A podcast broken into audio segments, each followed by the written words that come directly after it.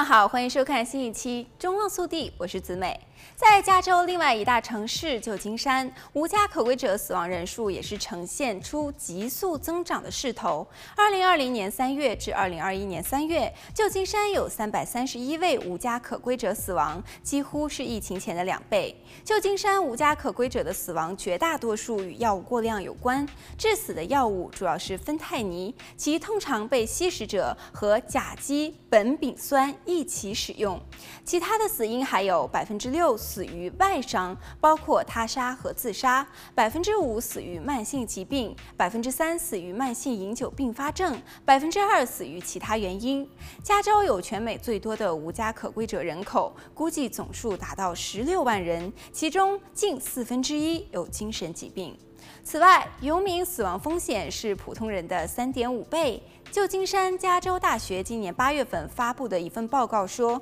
住在庇护所、营地或者是非传统住房的年长无家可归者，与有房居住的人相比，死亡风险是三点五倍。这一报告持续了八年时间，调查了加州奥克兰四百五十位年龄在五十岁以上的人，并于去年十二月份结束。调查发现，一百一十七名受调者的死亡中位年龄为六十四点六岁，他们的死因中。中心脏病、癌症各占总数的百分之十四点五，药物过量占百分之十二。而二零二一年美国人的平均寿命为七十六点一岁。我们来看下一则消息。大部分电车车主下班回到家都会帮爱车充电，但是斯坦福大学最新的报告指出，晚间集中充电会给美西电网带来压力。车主应该在白天到公共充电站充电。大部分电动车的充电时长为二至二十二个小时，因此车主都会选择下班回家充电。